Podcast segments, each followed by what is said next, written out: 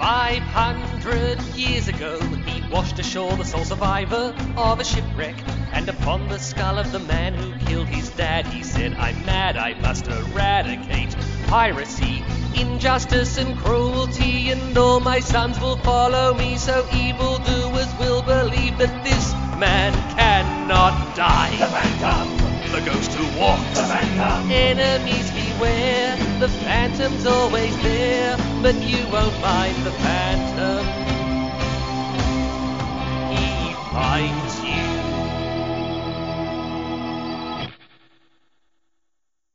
G'day everyone. For those who came in late, you're listening to episode 69 of Expand the Phantom podcast. My name is Dan Fraser and tonight I'm joined by Jermaine Parker. How are you, Jermaine? Pretty good, mate. Pretty good. Um, yeah, uh, looking forward to tonight's conversation. Me too, uh, very much so. Um, you recovered from Supernova and Lee Falk dinner weekend last eight Did days you ago. know for the for the whole for the that whole week I was asleep before my daughter like every single night. She was like she must have loved it because you know the wife was exhausted as well. So you know we were asleep and she was probably you know She's got the run of the house. partying on and you know and um you know never mind she's only two and a half. I reckon she was still uh you know making the most of it. So you, you keep going on about how you're the youngest one in the room at these things, and yet you're still the old man who's stuffed when you get home. Yeah, if you've uh, if you've met my daughter, you would understand. She's a handful. Okay. Anyway, we be, we better move on because we do have a guest waiting, and um, it's a bit of an unusual podcast today because obviously we are a very Phantom-focused podcast, but we're not really talking about the Phantom tonight, or are we? Uh, tonight, though, we actually have a date with the demon, and more specifically, the creator of the demon, uh, Matt Kyme. How are you, Matt? I'm really well, thanks, Dan. It's uh, great to be on your show, and hello, Jermaine. You going, mate? It's good to have you. Uh, normally we're joined by uh, a third guest. We've got to pay out Steve. The other thing we do is usually pay out whoever's not not attending. And um, Steve, a lot like yourself, have, was doing a lot of uh, last minute marking, and um, he got a little bit sidetracked uh, by reading your comics and um, failed to get all his marking done. So that's where he is at the moment. He is uh, in the naughty corner. Yep. Uh, Blaming me finishing again. his marking. So you've got you might be getting a teacher into trouble, Matt. yep. Th- That's a pain I know all too well, being a teacher myself. The uh, the very last thing we heard from Stephen, um, Matt, is hashtag probably shouldn't have read the demon during school time. Uh, another teacher corrupted. Yeah, that's right. so so you so you're a teacher, Matt. Can you can you um so that's your full time job, is it, or are you um, part time? Yeah, yeah, absolutely, absolutely. I'm, I'm, I'm a teacher, and I've been so for about 15 years. Uh, primarily an art teacher in secondary school. Um, I teach a few other subjects as well, but art really is my uh, bread and butter in the classroom. Yep. And and have you been creating um, comics for long, or drawing drawing? I suppose mostly as an art teacher. Yeah, well, drawing since forever. Like when I was a, you know, a toddler, I, was had a chalkboard and I was just drawing away on that. Um, comics sort of became a big fashion when I was nine years old, and um, you'd be happy to know that it started with the Phantom, who was my original and still is favourite uh, comic character. I mean, obviously he is. I mean, he's the original and the best. So I just want to put that out there to any people that might be a bit suspicious about this demon comic. That yes, I am an absolute bona fide Phantom fan. Um, but my um, my steps into comics, I guess, go back probably about five years ago. Um, I started to have a look at the Australian scene and see what was out there. I was sort of hoping that there would be some um, comic companies I could maybe do some writing for because you know I really enjoy writing as well as um, art. Yeah. And I sort of found that other than through, there really wasn't many opportunities for um, comic artists and writers unless you're interested in you know submitting work overseas. So I started to have a look at the self-published comics, um, things like um, Killaroo and From Above, um, some of the earlier comics as well from the um, 80s and 90s, like Dark Nebula, um, Southern Squadron, and I thought, all right, maybe I might work on my own comic, and I came up with a comic called That Bulletproof Kid. Right. That was sort of my first um, comic. And um, I've only seen a couple of pictures of the Bulletproof Kid, but um, his his outfit is is reasonably reminiscent of the Phantom as well, isn't it? Yeah, look, I, I never really made that connection myself. Um, some people have mentioned that uh, that Bulletproof Kid is pretty much entirely different from the Phantom um, story story-wise. He's like a kind of a typical like 1960s Marvel kind of character. You Okay. Know? He's a teenage superhero, and he's got the ability to fly, super strength, bulletproof. Um, but at the at the same time, he's just a pretty regular kind of kid. hmm He just he just wants to go to school and make friends and party and do all the things that a, a normal teenager would want to do. Right. So Uh, pretty pretty different from the demon. Yeah. Okay. And uh, so, just to clarify, you said that you started, um, uh, you know, reading the Phantom comics at about the age of nine. What sort of era was that? Um, with, without Uh, necessarily. Well, I can tell you if if you've seen um, if your uh, listeners are familiar with the demon, you'll know I've got the yellow band up the top. Yes. So that's a bit of a clue. Um, it was around about issue 900 when I first started reading, Right. Right. And just so after 900. just after 900. Um, Right. So that sort of puts you in a, a similar. 1989. Yeah. Okay. So it might have been 1988. That puts you in a similar sort of uh, era as Jermaine and myself, I think. Um, yeah, probably. Yeah, the um, I probably I probably started reading around the eight eight fifties myself. Um, I've just Oh, yeah. turned forty, so um, Yeah. Yeah, I'm 37. yeah, I was going to say 15, 15 years teaching. That um, again, pretty similar to me. Yeah. So we, we both sort of come in at a really good time as far as Phantom goes. I reckon, you know, that was the, the golden age, some people have called it. Well, it was almost a uh, yeah, it was a regeneration, wasn't it, with Jim Shepherd coming in, and he sort of he was full of vim and vigor at the time, and uh, reproducing in full all of the old comics that people had been complaining about that they were just getting as reprints all the time. Yeah. Um, we got to see in all their glory the first time round, I think. I think, like, I, I feel particularly um, lucky to have come in at that stage because, like, there was a whole batch of these classics in a row. Yep. Like, you know, the Shark's Nest and Golden Circle and Elvar's Game and all these ones, you know, the Seahorse, um, Little Thomas, Fishers of Pearls, uh, yeah, Prisoner of the Himalayas, Adventure in Algiers. And Yeah. um, like I was, I was nine years old, and I just like totally fell in love with the 1930s. Yeah. I just love the way that um, I love the dialogue. I thought it was so funny, like to say things like "egad," Yeah. and uh, I just thought it was the best.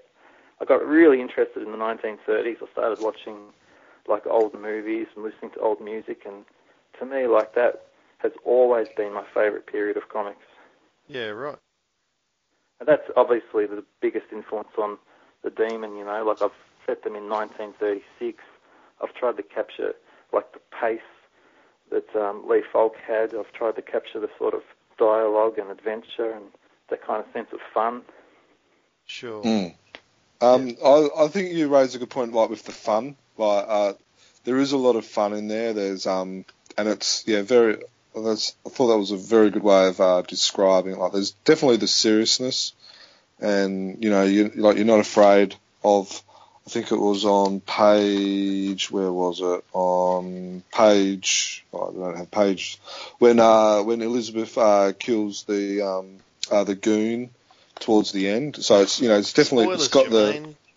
oh well hang on people Elizabeth?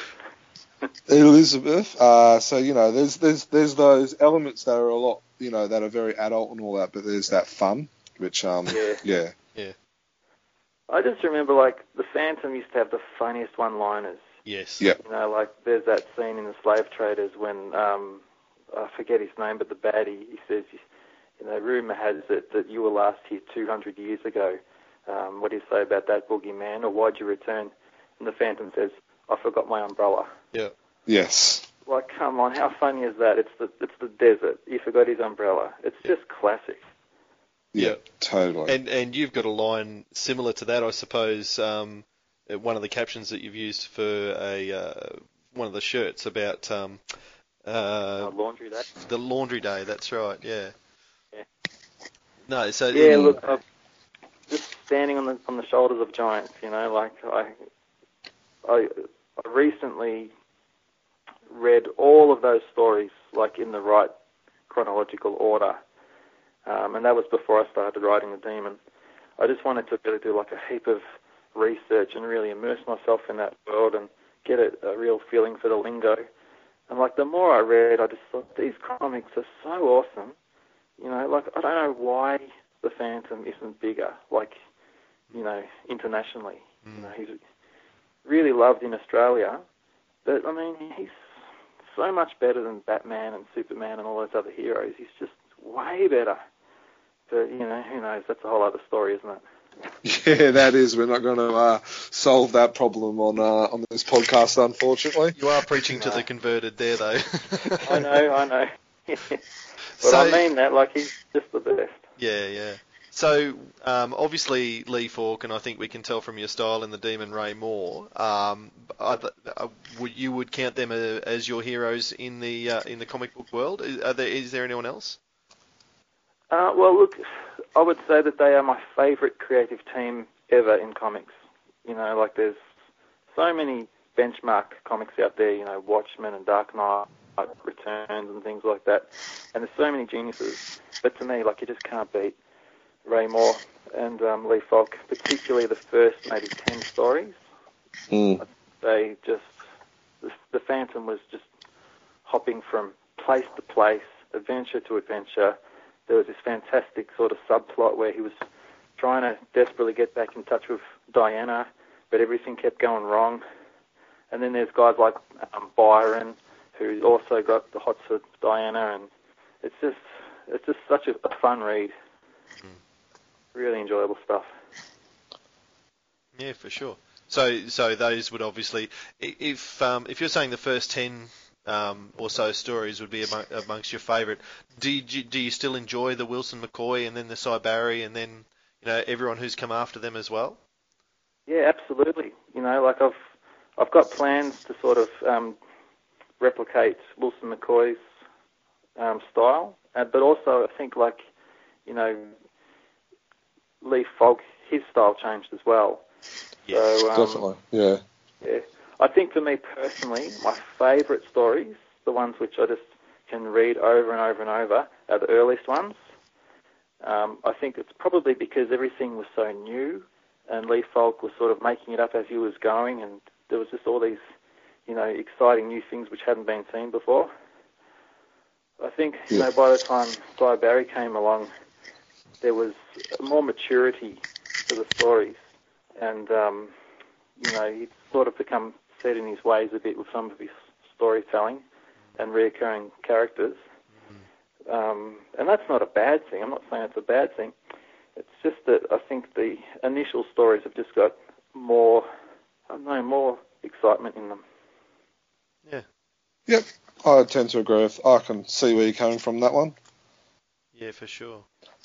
So, so Matt, maybe it's time to um, probably best you do it in your own words. Can you maybe explain to everybody what what the demon is, where the concept came from, um, and how the Phantom worked as an inspiration for for this new series that you've started producing? Sure thing. Look, the story goes that um, I was working on other comics and I was collaborating with um, another illustrator, and this is all documented in the back of the first issue. This is sort of a, a, retelling of that history I've written down. And um, yeah, a friend and I were trying to come up with an idea that we could work on together. And I'd just recently been reading all my old Phantoms, um, just for the hell of it, really, just for fun. And so I, I kind of threw this idea at him. Why don't we do a comic which is set in the 1930s and is very much in the same vein as the Phantom, almost like like a real loving tribute to the Phantom. Now, this other guy, Simon Wright, he was cool with the idea, but he's not really a Phantom fan. So his sort of enthusiasm wasn't sort of matching mine. So eventually, I think the that collaboration kind of went, you know, fell apart.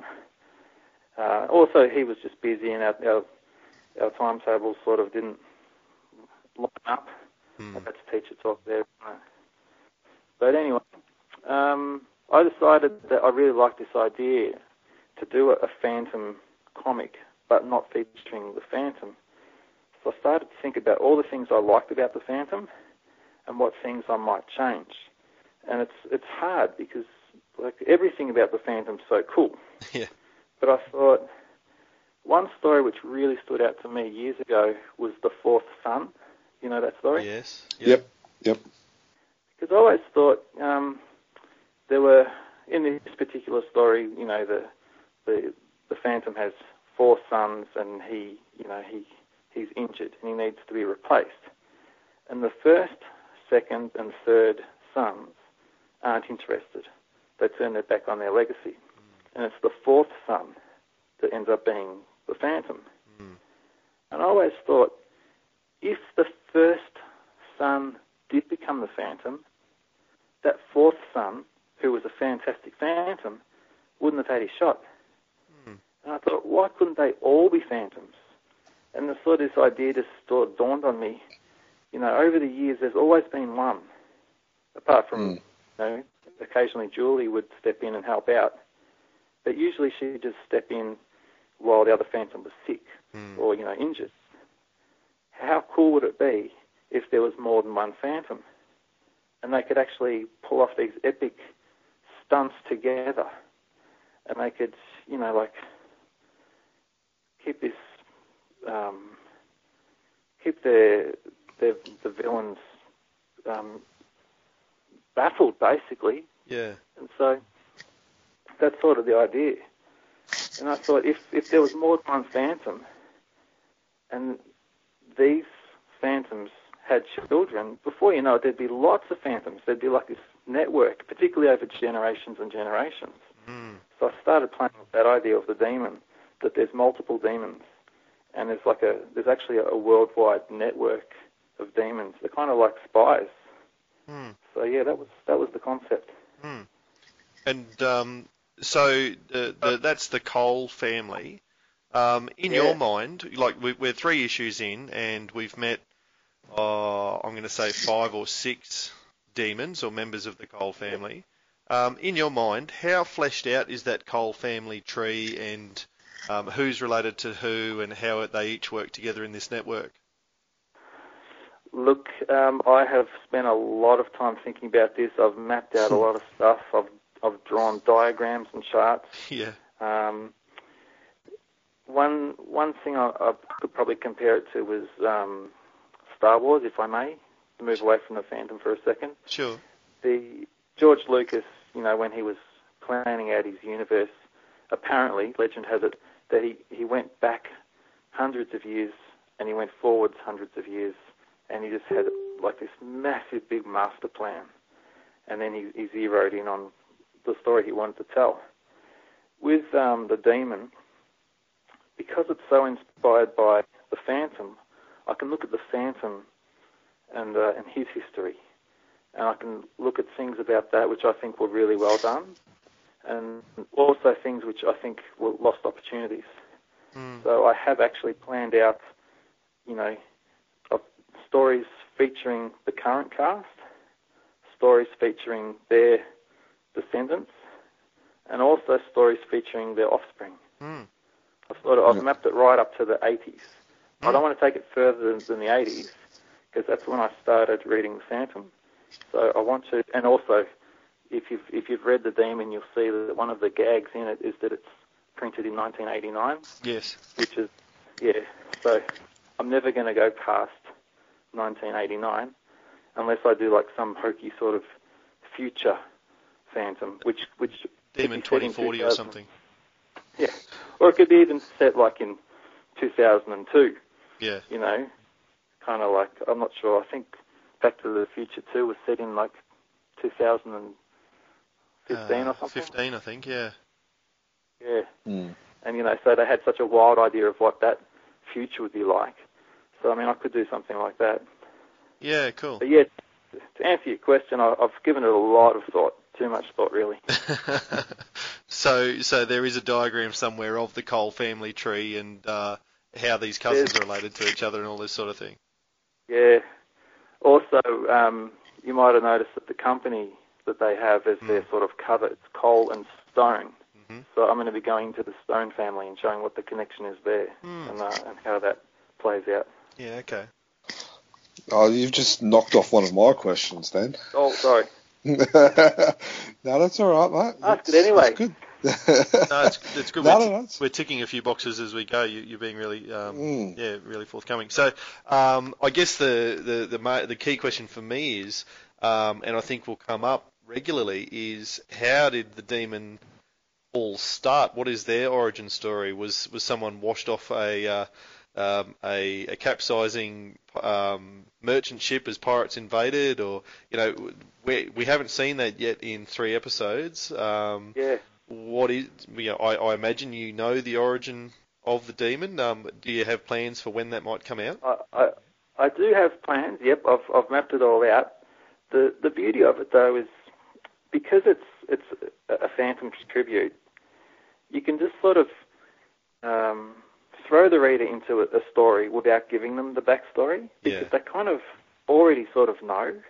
Yeah. Like I haven't come out and said exactly what happens, but people who've read the first three will, will already know that there's a family legacy happening. yes. And so that, Mm. that legacy must have started somewhere. And people who've read the third one will see that there's uh, the backup story, and that goes back to like the 19, like 1903. Yes. So we know the Phantom's been active, well, not the Phantom, the Demon has been active for a while. Yes. But what you don't know yet is, do I take it back 500 years? Do I take it back 200, or I- you know, much longer? I, I'm, I'm dredging out my memory now, but wasn't there a reference in one of the stories to a demon 200 years ago? Yes, Yeah. So it's So- so we know it at least goes back that far. yeah, yeah, So far. yeah. But that's I didn't want to rush into doing an origin story. Um, I thought I'd just introduce some characters in the 30s, take them on a few adventures, and see what people think. Hmm Um, Yeah. I never really had plans to do a second or third issue. Right. The, um, it was always just going to be just the one-off, but people really enjoyed it, and I really enjoyed doing it. So the second, the second and third issues just kind of wrote themselves. Yeah. Yeah. Sure. Well, you raised a good point about the um, not wanting to rush into the historical story. You got to remember, um, Lee Falk didn't really do a historical story for a while either, and majority of his stories, probably about eighty to ninety percent of his stories, are all set in the current day of the time. Yep. He's very rarely dabbled in the past, and so yeah, One thing I wanted to do sort of differently to um, Lee Falk, um, and and all comics basically, like when, when you look at the Phantom, it's been the same Phantom for 80 years, you Yeah. know, and just sort of recently he's aged a bit and his children have aged, but for a long time the story was him and Diana Mm. dating for years and years and years and years and years, and then they got married and they had kids, etc. And every comic you look at as well, like Spider-Man and Batman, it's become a problem. And Yes. that's why these comics are being rebooted all the time because the, the characters, they've become kind of stagnant. Yeah. what I can do with Demon is I, I don't have that as a barrier. You know, I can I can have characters who are alive in the, in the you know, 1930s, Mm. and then if I want to, I can do a story set in the 60s, and it's Yep. going to be their children or grandchildren involved. Mm. You know, I, I can Yep. actually I can I can age these characters properly. Mm. Yeah. Oh, that's that's an interesting development. I reckon. I reckon that's a very good idea, to be honest. and and having that awareness of uh, Yeah. that problem as you're starting, because I don't think, um, you know, if we look back at it, I don't know that Lee Falk, I don't, well, he wouldn't have envisaged that he was the strip was still going to be going 81 years later. Um, No, and that, exactly. that was None a of these. Yeah, it's it's the same problem with all comics. You know, it's and it's like you say, they they either didn't count on it, or it just wasn't something they considered. Mm. And Yeah. um, and it's not, you know, it's it's not a problem. Like the Phantom being around for 80 years is not a problem, not at all. No. But it would be interesting because, you know, like it does cause continuity problems when the character, you know, his father was supposedly, you know, fighting Germans Mm. in, you know, I'm just going back to like that that Eden story, you know, when Mm. when um, he was brought up with Archie, Yes. and Yeah. Archie was killed in World War One. You Yes. know, like it's it's not a uh, it's, it's only comics, people. It's only comics.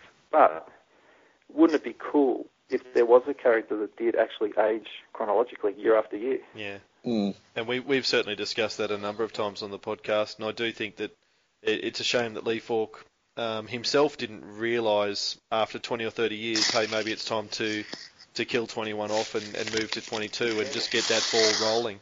Um, it, it- you're right, it's left a problem that the that I think they're, they're trying to deal with now. Yeah. But see, no one wants to see 21 die because he's just he's, he's an icon. But, Uh, but, Dan does. Uh, he's done a whole podcast about how he's going to kill him off, which Uh, had his which had his Focus card uh, membership card removed, well, it's certainly been, temporary voided. it's certainly been called into question. There's no doubt about that. But see, if if things had have um, been progressing along, we'd be reading about Kit and Heloise as children by now. yes, that's exactly right. Yep. And uh, you know that would be cool. You know, because it, it looks it really looks like the writers are entertaining the idea of having two phantoms Hmm. when um, Mm. when those two grow up. I'd love to see how that pans out. Mm. Because then I'll sue them. Well, that probably is a nice segue because then you could probably, if they do that, you could argue that they are using um, some of the ideas that you have established. Whereas at the moment, I think one of the big question marks that a lot of fans have um, as they see your stuff on Facebook and all the rest of it is how much is too much when it comes to the ideas that you're using from from Lee Falk and, and from the original. So uh, we do have to ask some hard questions about Sure. that sort of stuff. Um, Yep. you, you've said that it's a tribute and a loving tribute, and I think now that we have read the three issues, we can certainly see that. Um, but for people who haven't read it yet, or maybe have just seen images of the covers or, or a couple of pages online, um, how can you explain to them what the difference is or where the line is between um, being inspired by or paying homage to um, these great works that you admire and and in your own words from one of the comics, you know, um, uh, just making it a rip-off uh, from from that great work. Yeah. Look, this is this is always the biggest question, and it's um, it's something I see on the faces of people when they come up to the stall. Like at Supernova, I see people with Phantom T-shirts coming up, and they're looking at the poster, and they're looking at me, and they're like, "What the hell is this?" You know, like the mask looks the same. There's a blue background. There's a red writing. There's a yellow strip up the top. You know, how dare you? And um, it's probably what I would be thinking too. If you know, if I went to a con and I saw the, someone else doing a similar thing. So the differences. It's kind of like the proof is in the pudding. You know, like I, I tell the I tell people, yes, absolutely, this is inspired by the Phantom because it is. I'm not gonna I'm not gonna try and take credit for for the Phantom. This is uh, it's a masterpiece. He's the original and best superhero. What I've done, I've tried as hard as I can to be faithful to the style, both in art and in writing, of my favourite comic creators.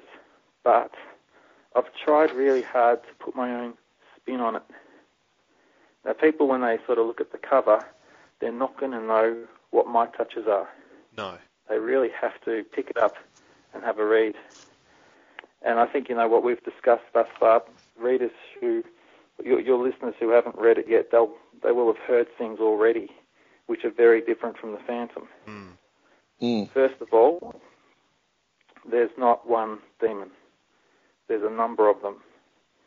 Um, it's kind of like the premise is, what if it wasn't only the oldest son that swore the oath? What if all this, all the offspring had that um, opportunity? Mm. So that's that's pretty much in a nutshell. Like it is very phantomy because that's what I that's what I love. Mm. But I've made changes. I've I've uh, really considered what I love about the Phantom and changed a few things around. I've changed the setting. He's not in the jungle. I've changed the way he uses his wealth. Um, Yep. I've changed it that the Phantom doesn't have to die before his children take up the mantle. hmm It, it's more like a um, apprenticeship, which they start when they're 18. Mm. So yeah, there's, you know, I, I can talk about it, but people really need to have a look at it if they're uh, curious or if they're willing to take a chance on something new. Mm. Yeah, I, th- I think that's a good point. That you know, you, you know, you got to give it a you got to give it a shot. That's um, I've told you this before. That's that's what I did. I I I, I gave it a shot. I came to your booth in Sydney. Uh, you know, t- was it your wife that I was talking to at first? Yep. Yep. Uh, I was talking to your wife, wife. Yeah, and then uh, I was talking to you as well. I, I gave it a shot. I brought him. Um, had a, had a good read of them today, and yeah, I really really enjoyed it. I loved the differences that um, you've made mentioned. Um, they were great. They were great. They were great. Uh, you know, uh, great differences which are making the character of its own. But there's definitely still that um, uh, that homage to the Phantom. Um, and I, I think it's good how you've done that because it shows your skill as a writer and also um, uh, as an artist as well that you are able to um, to add those different elements Mm, thank you because it's because you know it's, it's very easy to just to copy something, but I think you've done more than just that. Um, and, and I think that definitely I'm really glad you say that because that's that's what I Yeah. want people to come away with. That you know, Yeah. this isn't just some guy who's got the Phantom and put a hood on him and just written the Phantom story. Like Yeah. even the first story, like the Princess of Kerala, I wanted Mm. Phantom fans to just like flip flip out, like read this thing and go, oh wow, you know, why has that never happened in a Phantom comic before? Mm. You know, there, there, there's not one, there's two. No, wait a minute, there's three, Mm. and one's a girl. This is crazy. yeah. It's kind of like So- um, Yeah, so we were we were asking each other when we figured out that there was more than one and that they were all related and all that. And uh, when did you figure it out, Dan? Um, when when one demon was locked in the room and the other one was um, uh, elsewhere on the ship, and, and you start to go, oh, okay, so there must be two, and and that's when the penny started to drop for me. I, I didn't realise they were related probably until um, until Matt you you sort of explicitly um, let us know that. Um, I'm a simple man and I didn't think that through. But that's that, that's like Yeah. what I was really trying to do. This all this misdirection kind of thing. Yes. Like I had Thurston Cole, who looked exactly like Mr. Walker, yes. right? Yeah, And then you, you you see him slink off. Like he, he mm. gets an opportunity to leave the, the the action, and he goes off, and you think, oh yeah, that's typical. You know, Sure. that's that's that's predictable. And there's this other guy, Milton. You know, and he he uh, he's a he's a coward. So you think, oh yeah, he's kind of like a Jimmy Wells kind of character. Exactly. he's- it's, it's it's not going to be him. But then you Well, see, I actually that's when I figured it out. yeah, That's for me. I figured it out that he was, you know, the demon. Like um, when he fainted, I thought, nah, nah. Yeah. You know, this this is he, he, this is him. Whereas Um, I, I was still going both ways at that stage. I still wasn't sure which one, because I because I, I figured that it wasn't going to be exactly the same as the Phantom, and, and so I thought maybe you decided to make the Jimmy Wells character um, the Phantom. I still hadn't twigged Yeah. that there was going to be multiple at that time. Yeah. So when And the when see- one fainted and the other one disappeared, I thought, ah, that's that's when I picked up that there's two.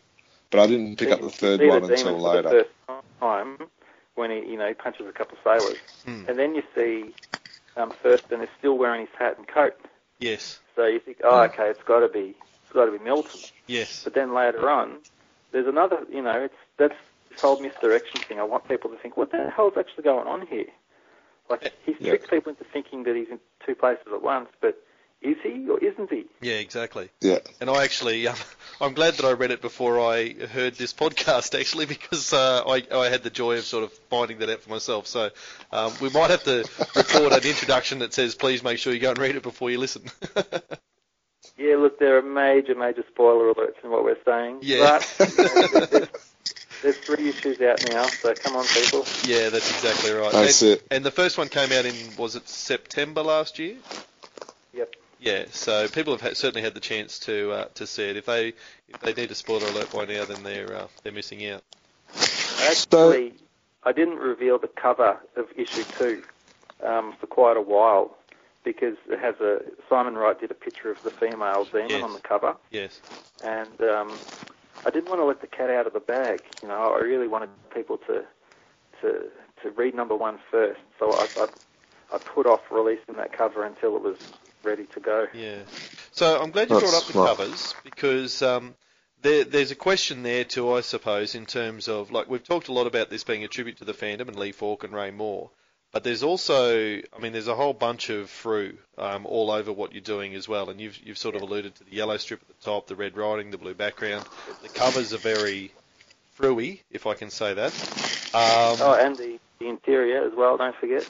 Oh, 100%. I mean, you, you open those and you, I'm immediately drawn back to the old Jim Shepherd editorials that were, were the, some of the first ones that I that I read, um, you know, late 80s, early 90s. I guess similar time to when you were picking it up. So you've sort of taken me back to Yeah. my first days of reading the Phantom there as well. So, um, you know, do you think you will have picked up um, Phantom fans just because it looks like Frew and that you've used some of the the elements and the design motifs from what they've been doing as well? I mean, even the Frew symbol is there, but with Kyme in the yellow circle. Yeah. Well, I can tell you, um, it's been it's been uh, probably the eye-catching thing. You know, it's it's what grabs people, particularly at a convention when people haven't seen it before and they're walking past the table and they see that familiar yellow band, and then they see something that's kind of familiar but not, and it brings them in. So, look, was it me trying to be slick marketing? Not really. I just wanted more than anything else to have a comic that looked like it was actually from the 1980s. Yeah, okay. And the yellow bands, you know, uh, people might disagree, but I thought they were fantastic. When I started reading in 1988 or 1989, that was just a that was a staple of Mm. of the Phantom that there was this yellow band which had the story name. I, It um, was a great marketing ploy, whoever came up with it, because it Yeah. does stand out amongst everything else. oh, I it was looks- disappointed when they lost it. You know, a, lo- a lot of people were, were writing in and saying, "Oh, thank God you got rid of that yellow band." But I Mm. thought it, I thought it was fantastic. I always loved it. Yeah, it might not be the most appealing thing, but it, from a marketing point of view, and the fact that it stood out amongst everything else on the newsagent shelf, it it did wonders. What did you think when they brought? So I was just going to ask what you thought about when they brought back the concept for about 15 issues um, a couple of years ago while Steve Shepard was in charge. yeah, it's good. It was good. I mean, I'm I love it. I um, I mean, you know, things come and go. You can't get too attached to things, but maybe, maybe, uh, maybe they should leave it off because that was that was um, particular of that time. You know, like the late '80s, early '90s. You know, maybe maybe that's part of Phantom history that they don't need to dig up again. Hmm. But I like it. Okay. I'll just tell you one thing about the covers. Um, it's it's you'll know that I've got a few different versions of some of the comics. There's there's two different covers available for issue one and two different covers for issue two. What always happens nine out of that's a contradiction. What usually happens is Phantom fans go for the one with the blue background. Mm. Uh, I've saw it time and time again. Um, issue two, I've got a cover by Simon Wright, which is in that very kind of um, typical Frew style with the blue background, and I've got a cover by Graham Jackson, which is a beautiful digital painting of the demon sort of standing above this city. Now, it's an exceptionally beautiful cover, but most people go for the Simon Wright cover because it's the typical 1980s style Phantom that they know. Yeah. Um, what's so I just want to test your theory out a little bit more. With uh, number one, what was uh, cover A and cover B? Uh, cover A uh, was cover A was my own cover. I'm actually looking at it now. There's the demon, and there's two gangsters in front of him. There's a blue background. Cover Yep. B was a um, a cover by Jason Paulos, the artist who's doing the uh, Gaslight Phantom. So we'll, we'll, we'll t- so um, I brought uh, number one cover B, Yep. but then for number Jason two, Paulos. I yeah, uh, which minus the blue cover, but uh, number two I went the cover A. Oh yeah, that's the Simon Wright. Yeah, that's the Simon Wright with the blue background. So I went 50-50, So Well, the, the the Jason Paulos one um, that was a real surprise because I didn't actually ask him to do that cover. He Yes. he he just drew it. He um the, the first issue wasn't even out. You know, I'd I'd put a Facebook page together and I'd been promoting this comic which was coming out. And then one day I was looking through my Facebook feed and there was this picture by Jason Paulos, one of my artistic heroes, and it was of my character. And just by by sheer luck, it had that kind of Frew look. yeah, I mean, it's it's not typical of Frew's style from the 80s, but it still had you know had some blues in it and it had a very dominant Phantom sort of Mm. vibe to it. So you um, just I have to him- publish that if someone's going to give you give you something like that, are you? Well, look, I I wrote to him straight away and said, I, I can't even believe how cool this looks. Can I please use it as a cover? And he said, Yeah, sure, go for it. So that's how that happened. Oh wow. Yeah, Well, they like, just um, love stories like that. and I I mean, I think still we've can't got believe it. from Supernova and having seen um, Jason draw some of the sketch covers for Frew on their blank ones. Um, yeah, he's a phenomenal artist, and, and what he can what he can bring to the table there is just amazing, isn't it? I think um, his work in that uh, Gaslight Phantom is just amazing. You know, I'm really thrilled that Frew are taking a chance on an Australian team and doing something that's, you know, outside the box. Yeah, for sure. Definitely. So I mean, with uh, yeah. Kid Phantom as well, I think Frew, like, just the last couple of years of Frew have just been so full of surprises. They're doing a fantastic job. Yeah. mm, So before we So- leave the um, um, the uh, the inspiration and the nods and stuff, because because each each issue of the Demon is full from from front cover to back of um, little nods or Easter eggs or, or whatever you'd like to call them um, to the Phantom. Um, Jermaine, did you across the three issues? What was your did you did one stand out for you as a as a particular? Well, there was a few. Um, so there was like the the creative team. There was a, a Wilson Barry, a Kit Walker, a Lily Palmer Hmm. was another one which I got a nice little chuckle out of. Um, and then the distributed by uh, Bourbon and Scotch. Yeah. Um, I had to have a bit of a laugh at that one. It made me uh, wonder whether that was a um, uh, like a, a nod to what helps you stay awake at night doing all of this. Um, what are some of the other ones that I um, enjoyed? It, uh, even some of the panels. There was some. Uh, there was a couple of panels in there that um, uh, that I enjoyed seeing that I remember in various um, uh, sto- uh, stories. One, Um, one really famous one is in Princess of Kerala when uh, when the, the demon first appears and captures, uh, I mean, saves the, the princess, and he slings her over his shoulder and runs Yes. off. And that's that's obviously for any Phantom fan that classic scene where the Phantom turns up to Diana's wedding Yeah. Yeah. and steals her from the altar. Yep. yes. So like some of the art is just based entirely on those classic scenes Yep. as a Mm. as a tribute. Yeah, well, for me, I, lo- I really enjoyed. Um, obviously, the, that those panels. I was going to suggest that there's a couple of the um, the car, uh, you know, steaming off down the down the highway, um, yes. or, or down the road, and, and some of the images of the uh, the, the ships, the cruisers, um, and and the motorboat between them that really struck me as well. Um, I liked the advertising that you've included, like um, for your own uh, Redbubble merchandising. Um, you know, monkeys of monkeys of Redbubble, and and even just the style Oh, of those ads. Um, but you know what? But look, it's all it's all a, a tribute. Like Yeah. I was, it's not even only a tribute to the Phantom, but it's a tribute to Frew. You know, they they absolutely my favourite comic publisher when I was a teenager. Um, you know, I started looking at Marvel and DC a bit. I, I like Spider-Man and Batman, but Frew, I always just imagined Frew would be this wonderful place where, like, you know, they must have so much fun every day. It must be the best company in the world.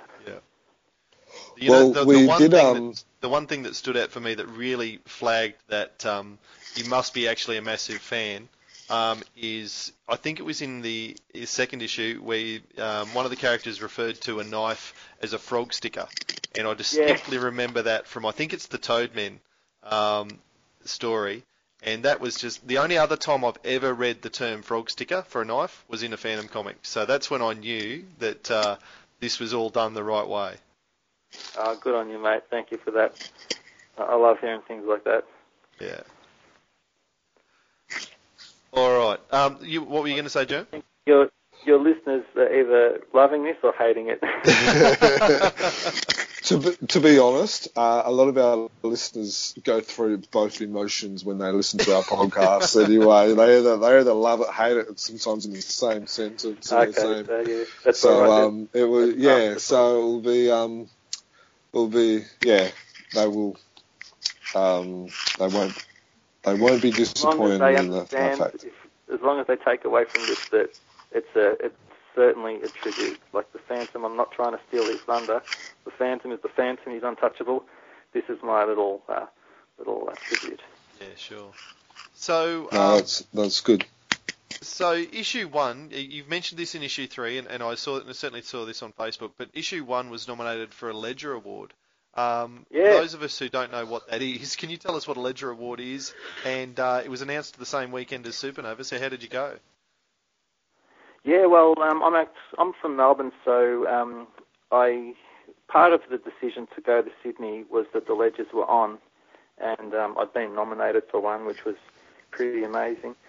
Uh, the Ledger, it's um, it celebrates excellence in Australian comics and graphic novels. Basically, that's their tagline, and um, they had about I've heard over 200 submissions this year because you know, we we don't see a lot of Australian comics, but there's a lot of a lot of talented people out there, you know, creating comics for print or web comics, um, graphic novels and standalone issues. And um, yeah, I was I was nominated, and somehow by some miracle ended up on the shortlist. So I went along. I thought this was pretty good, and I didn't win. So yes, the whole thing sucks. Totally. ripped. no, no, that's it's good. that's still pretty cool. Like for you to be on your your second ever um, foray into the comics world and to have your issue one of that second um, crack being nominated for something like that. That's that's got to be a bit of a buzz, even though um, maybe you didn't walk away with the win. Well, I tell you, it, it's it exceeded all my expectations. I um, my my goal in this was not to get rich or famous or anything stupid like that. My goal was to make a comic that maybe a few people might like. That that was it. And um, when I was nominated, um, the you know one of the organisers of the competition said, you know, can you can you send through some some uh, PDFs? You know, your, your comic's been nominated. And I said to him, I don't, I don't know if I should even be in the running for this thing. You know, this is, I had no intention of competing. You know, I don't make it to be, to, to compete with other people. It's a very personal thing for me. Hmm. You know, I don't actually, uh, I don't- I don't know if I even want to be nominated. You know, I just want to make this comic for fun. And and the other thing which I was sort of worried about was, am I going to get la- laughed off the stage? Because you know, some people are going to say, this is the biggest rip-off since Sir, Sir Falcon, you know. so um, he's, you know, he talked me into it and said that, you know, it's it's it's a, a homage, you know, it's it's it's its own thing, it's its own entity. So, you know, come along and see how you go. Hmm. So I did, and um, you know, obviously I didn't I didn't win it, but I was just happy to be there. You know, I was happy to be considered. So Mm. you say it's you say it's deeply personal. Um, what is it actually the process of creating the stories? Like, um, is there a is there a, a huge team behind you of people who are, are going back and inking your pencils and this sort of thing? What's No, no, no. from? Can you sort of take us through from No, start no, to it's finish, idea conception through to publication? What's what's the go? It's just one dork with a dream, basically. You know, like um, I, I, I, maybe I should be playing golf or something else, but this is this is my hobby. This is what I like doing when I've got some spare time. You know, I'm either reading reading old Phantom comics or I'm constructing some some ideas. The um, the Princess of Kerala, the first issue that came about. I just wanted to have some kind of classic Lee Falk kind of story, which introduced the character, and it just ended up being on a boat. You know, I, I, I thinking about the seahorse and uh, the shark's nest, and I thought, you know, I really love that time in history where, you know, you go on a cruise. That's because that's what you did. You know, we don't seem to have that anymore. Um, and so with the subsequent stories, I've just sort of sat down and thought, where would I like the demon to go now? What would I like him to do? What part of his story do I want to tell? So, like the third one that you've you've read, it's got far more of a sort of family focus. Mm. I'm trying to um, make strong connections between the characters, show that you know these these characters they they're family, like they really love each other. You know, it's something that you sort of you you see in the Phantom, of course, because he's got um, children and, and family. But with the demon, like they are all risking their lives. You know, they they're looking out for each other. Yeah. No, I did like the family, um, uh, the family touch. You've also got with both stories. Actually, there's a real family uh, element. Uh, that's probably one of the things that I, I, you know, that did catch me about this is the fact that it is the family. And then number three, as much as I enjoyed one and two, I almost enjoyed three, probably even more because of that. Because of the fact that we had that personal touch we got to learn about the family and all that. So um, yeah, so Oh, I- something that yeah. that came about in issue two. Like I I wrote these scenes with with David and Elizabeth, the father and daughter, and I wanted there to be like this really unbreakable bond between the two of them. Like he, you know, he trusts her. She's fulfilled her um, obligations, and she's, you know, she's a, a capable demon in her own right. But he, she's also his daughter, so he's got a very special place in his heart for her. With the third one, I wanted to bring in a bit more of um, David's life and his brother. Is that a little kid I can hear? yeah, as my daughter's come to join the podcast, probably heard her screaming before. Yeah, so that's that. I I have, actually I haven't heard too much feedback from issue three because it's still relatively new and virtually no one in Melbourne's got it. Just people from Sydney. Oh yeah. But um, yeah, it's, it's it's really nice to hear some feedback on that because it's probably my favourite as well. Yeah, it's um, yeah, the, I, I I really enjoyed it. I I enjoyed the nod to the um, uh, there's a few nods in there like um, the Phantom, Shadow, and Spirit with the uh, Ah, yeah. um, with those little three little characters. I loved that. Um, and then I also loved the real homage to like the European stories, and um, this is also like it's a shorter story from memory. I'm flicking through it now. yeah, it's quite So about short. all the yeah. sound effects of pages flicking and children in the background and stuff like that. Real professional podcast here. Um, Ah, I love um, but yeah, no, I yeah, I I really enjoyed um, three, and I was actually surprised. Uh, um, we had this conversation pre-podcast, but that's you also did the art for um, the second story as well. Yeah. Yeah, so we should just explain there are two stories in, in issue three, and the setup in the message from the publisher is that um, the first one is the third demon story from back in the 30s, um, but the the other shorter story that Jermaine's referring to was actually published by Demic, which is a nice little nod to Semic, um, as a Scandinavian story, um, first first written in the 80s, but sort of still fits in the time frame of the the plot of the Mm. original. Yeah, Yeah. yeah. So they, they, they tie in together their, their Mm. stories from other sides of the world from different times, but in actual fact, I wrote them both and did the art. And they're very different art styles, aren't they? Yes. yeah, like the, the first one is still in the Ray Moore kind of style, but the second one I was sort of going for Kari Leppänen. Yep. And um, story story wise, I was trying to emulate um, uh, Worker Yeah. because he's probably my favourite of the Europeans. But I love those European stories.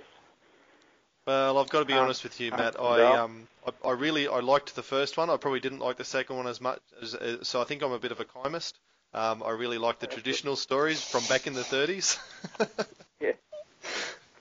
How can you be a columnist when when Commons created both of them? yeah, that that hasn't worked out well now that I've found that out. Well, look, I- Again, I- the focus has fallen this is a new thing for me hearing people say they're a chymist. Yeah. Did you notice in the um, in the message from the publisher, uh, oh, sorry, in the introduction by Wilson Barry, like I spent a lot of it talking about um, the original story from the 30s, Hmm. and then barely spoke about the European one. and that's how Jim That Shepherd would have done it too. Yeah, Yeah. that's something I've noticed. Like I don't know how he rated the European stories. He'd go on and on and on about Ray Moore and uh, Lee Falk, but never say much about the Europeans.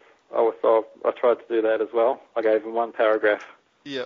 Oh, Yeah. And look, I've really enjoyed those um, those oh, fake or, or whatever you call them uh, message from the publishers uh, that you've been writing too, because there is so much um, memory of the Jim Shepherd style and the way that he used to write, but also talking about how we've been able to source this from around the world and just sort of creating a narrative. It's almost a second narrative, not just the demon in that story, but the story of the demon comic and its place in history and, and this publisher Frew Publications um, that is that is putting these old stories back together. I'm I'm really enjoying that as as probably as much as the the demon stories, if I'm truthful.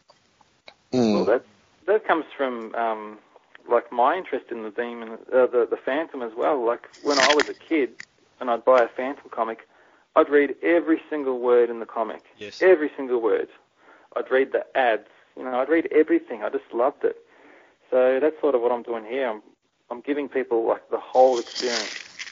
So we should I expect imagine- some um, demon forum letters in the future, perhaps. Emails. Emails. we might have to send some in for you. Yeah, send me a email. I'll, I'll publish it for sure. You so, even um, twenty-five dollars. so do you see yourself as a writer or an artist? Uh, a writer, definitely a writer. I'd actually, I would love it if someone else would do the art. I would love it if they do it for free. If only there was So- someone out there that could do those styles, yeah. do it quickly and for free. I'd just be all over it. well, it- consider So I this got an another open call out. Yeah, yeah, Yeah, if yeah, look, out yeah. there. Hey, Jamie Johnson, what are you doing? Jeremy McPherson, I'm looking at you. So is this a is this a um uh so is this kind of like a, a step to get regular comic book writing, or is it uh, or is it more of a or is it more of a um a hobby as you mentioned Bit fun. before? Bit of Just fun, Yeah, but I'm fun. sure if someone offered you some money, you would probably take it. Oh yeah, I'll take money. I don't know. It's like I really, really don't want to get sued. Yeah. The thing. Like really, really don't want to. I can't deal with that. Um, I've, you know, I've got friends in comics who are becoming very successful.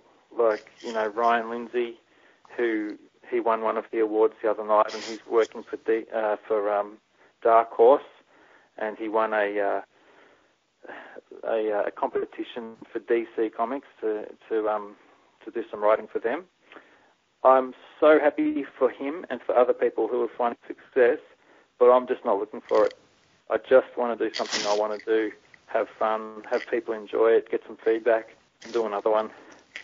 And I know that kind of sounds like I'm like oh no, It's- setting low goals. yeah. For me, making a comic which I really like and having people like it, that is a high goal for me. You know, Mm. I'm not. Yeah, I'm not trying to take this anywhere other than what what I'm actually doing at the moment. So us So with when our does- hobbies, um, you know, we, we are Phantom collectors, Jermaine and I, and it costs us money. Does your uh, without without putting dollar sums on it or anything, does does your hobby cost you money, or are you at least able to break even? Oh out? yeah.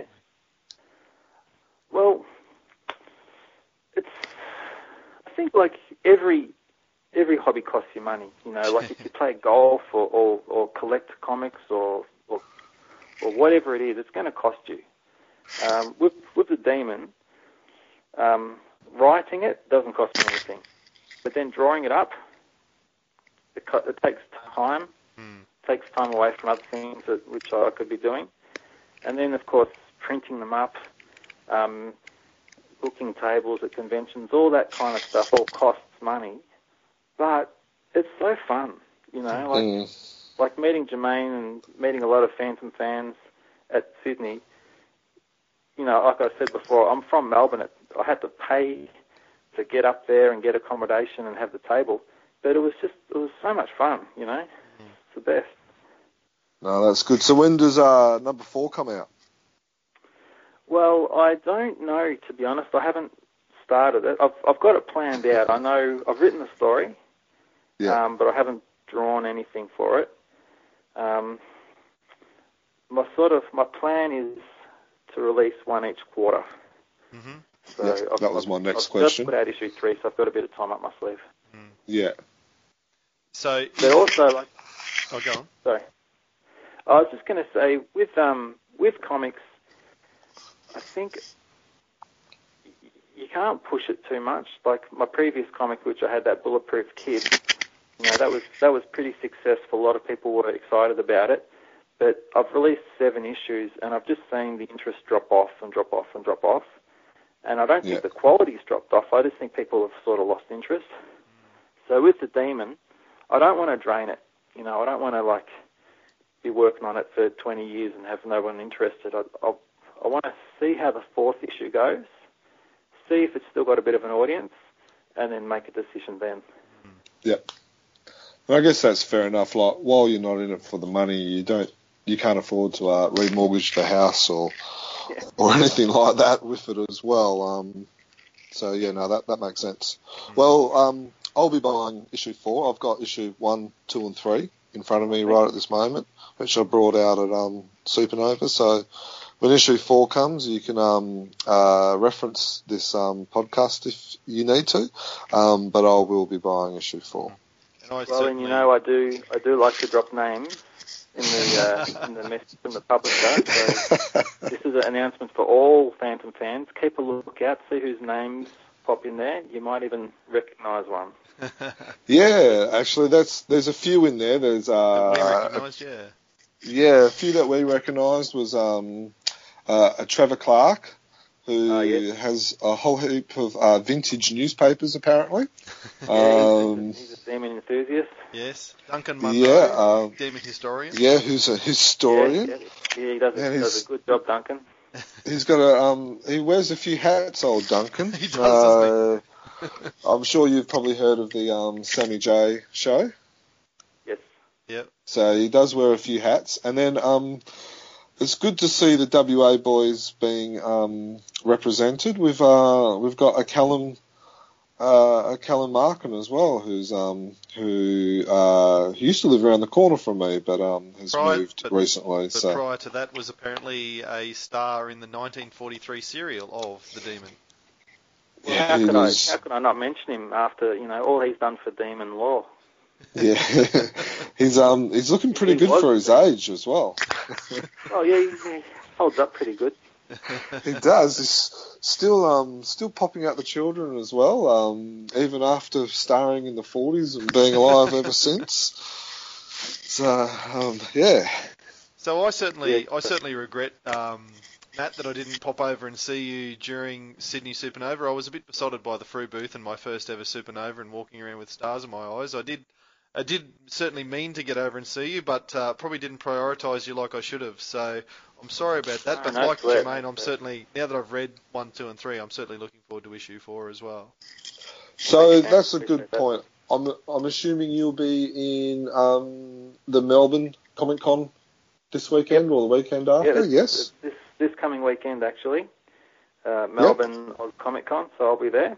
We certainly Not sure if this podcast will go out before then, but fingers um, crossed. so, do you make effort to go to any other conventions, or you got any other conventions lined up in the near future? Uh, yes. Um, I think by the time this podcast comes out, it'll be safe to announce that I'm going to be a guest at GammaCon, which is in Canberra. So I'm pretty Nice. excited about that one. Awesome. Um, So what are the there's dates for that? Melbourne- Ooh, you'll have to. Uh, I don't know. It's in August. Okay. Yep. I, I don't And know the date. Do you have to my head. pay your own way up, or are they paying for you? No, no, that's one of the perks of being a comic superstar. awesome. finally, finally getting the recognition, getting the getting the perks. All right. Actually, I should I should do a shout out to these Comics in Canberra uh, and Brendan that runs the place. They've been uh, outstanding um, supporters of my little comic endeavours, uh, and thanks to Brendan, he's got all his regular readers or regular customers hooked on the demon. So I really owe him big time, and he's been part of the, the process of getting me out to the the uh, Gamma Gamma Con. So I'm looking forward to that. I'm looking forward to meeting him too. No worries. Is there any other thank yous you want to say before we um?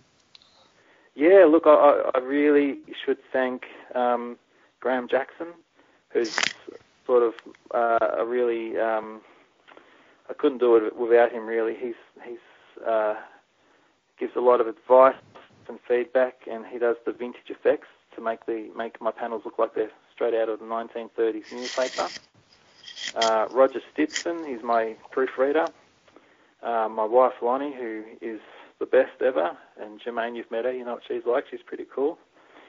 Yep. Um, comic shops, comic readers, people that have taken a chance on this silly little magazine. Um, yeah, just really appreciate everyone that comes up and says hello and checks out the comic. It really means a lot to me.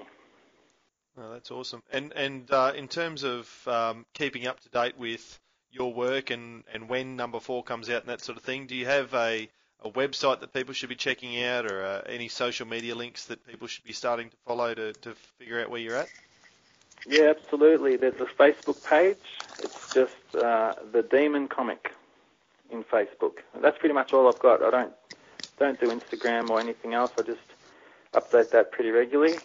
Mhm. And um, yeah, please check out the check out that page and send us a message, and I always write back. Excellent. Always.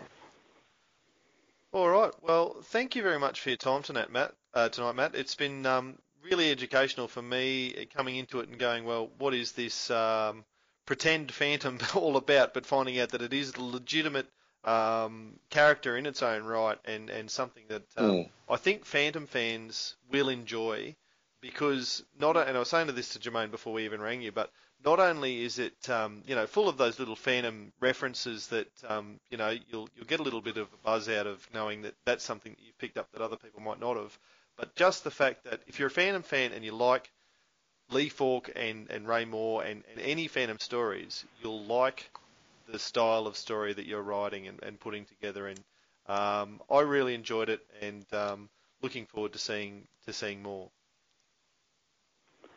Well, I'm I'm thrilled that you guys have um, given so much time to uh, talk about the demon. You know, I'm really really thrilled. So thank you for that. I really appreciate it.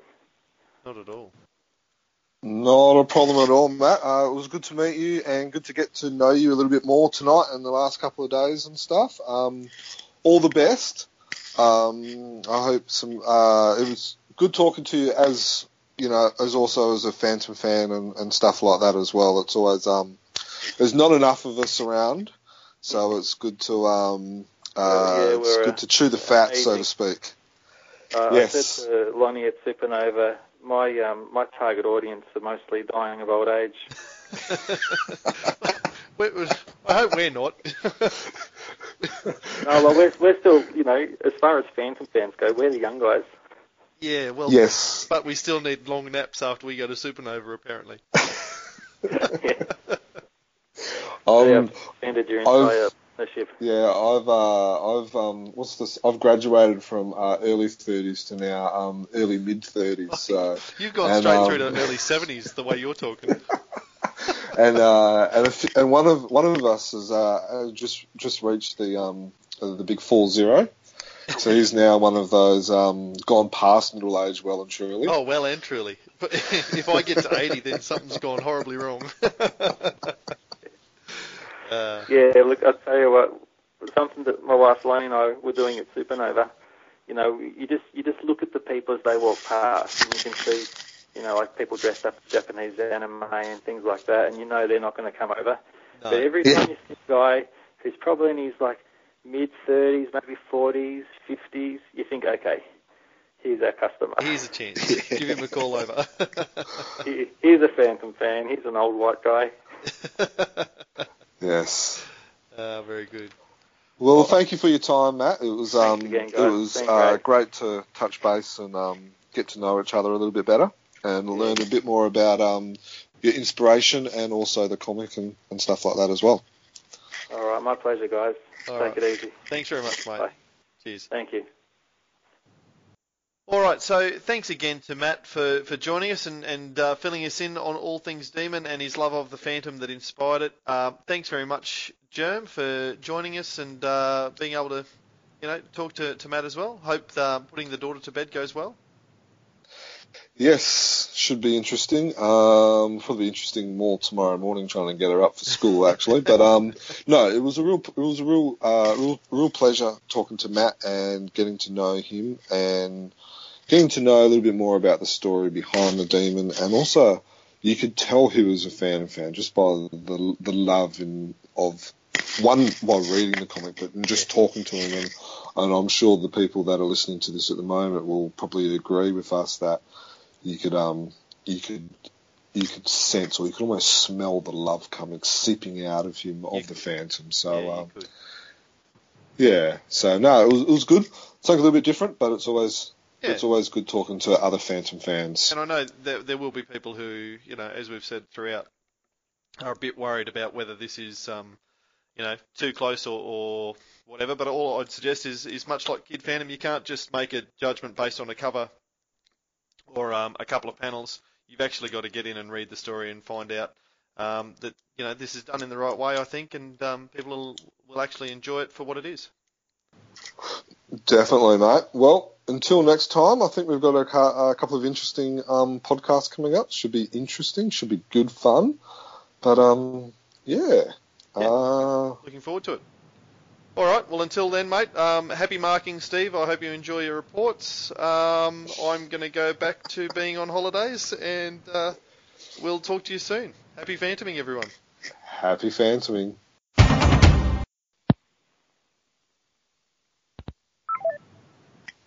Yeah, they always tend to hang up as we do that bit. Oh, did he hang up? I think he did. He's he's still there, Matt. Five hundred years ago, he washed ashore the sole survivor of a shipwreck. And upon the skull of the man who killed his dad, he said, I'm mad, I must eradicate piracy, injustice, and cruelty. And all my sons will follow me, so evildoers will believe that this man cannot die. The Phantom, the ghost who walks. The Phantom, enemies beware. The Phantom's always there, but you won't find the Phantom. He finds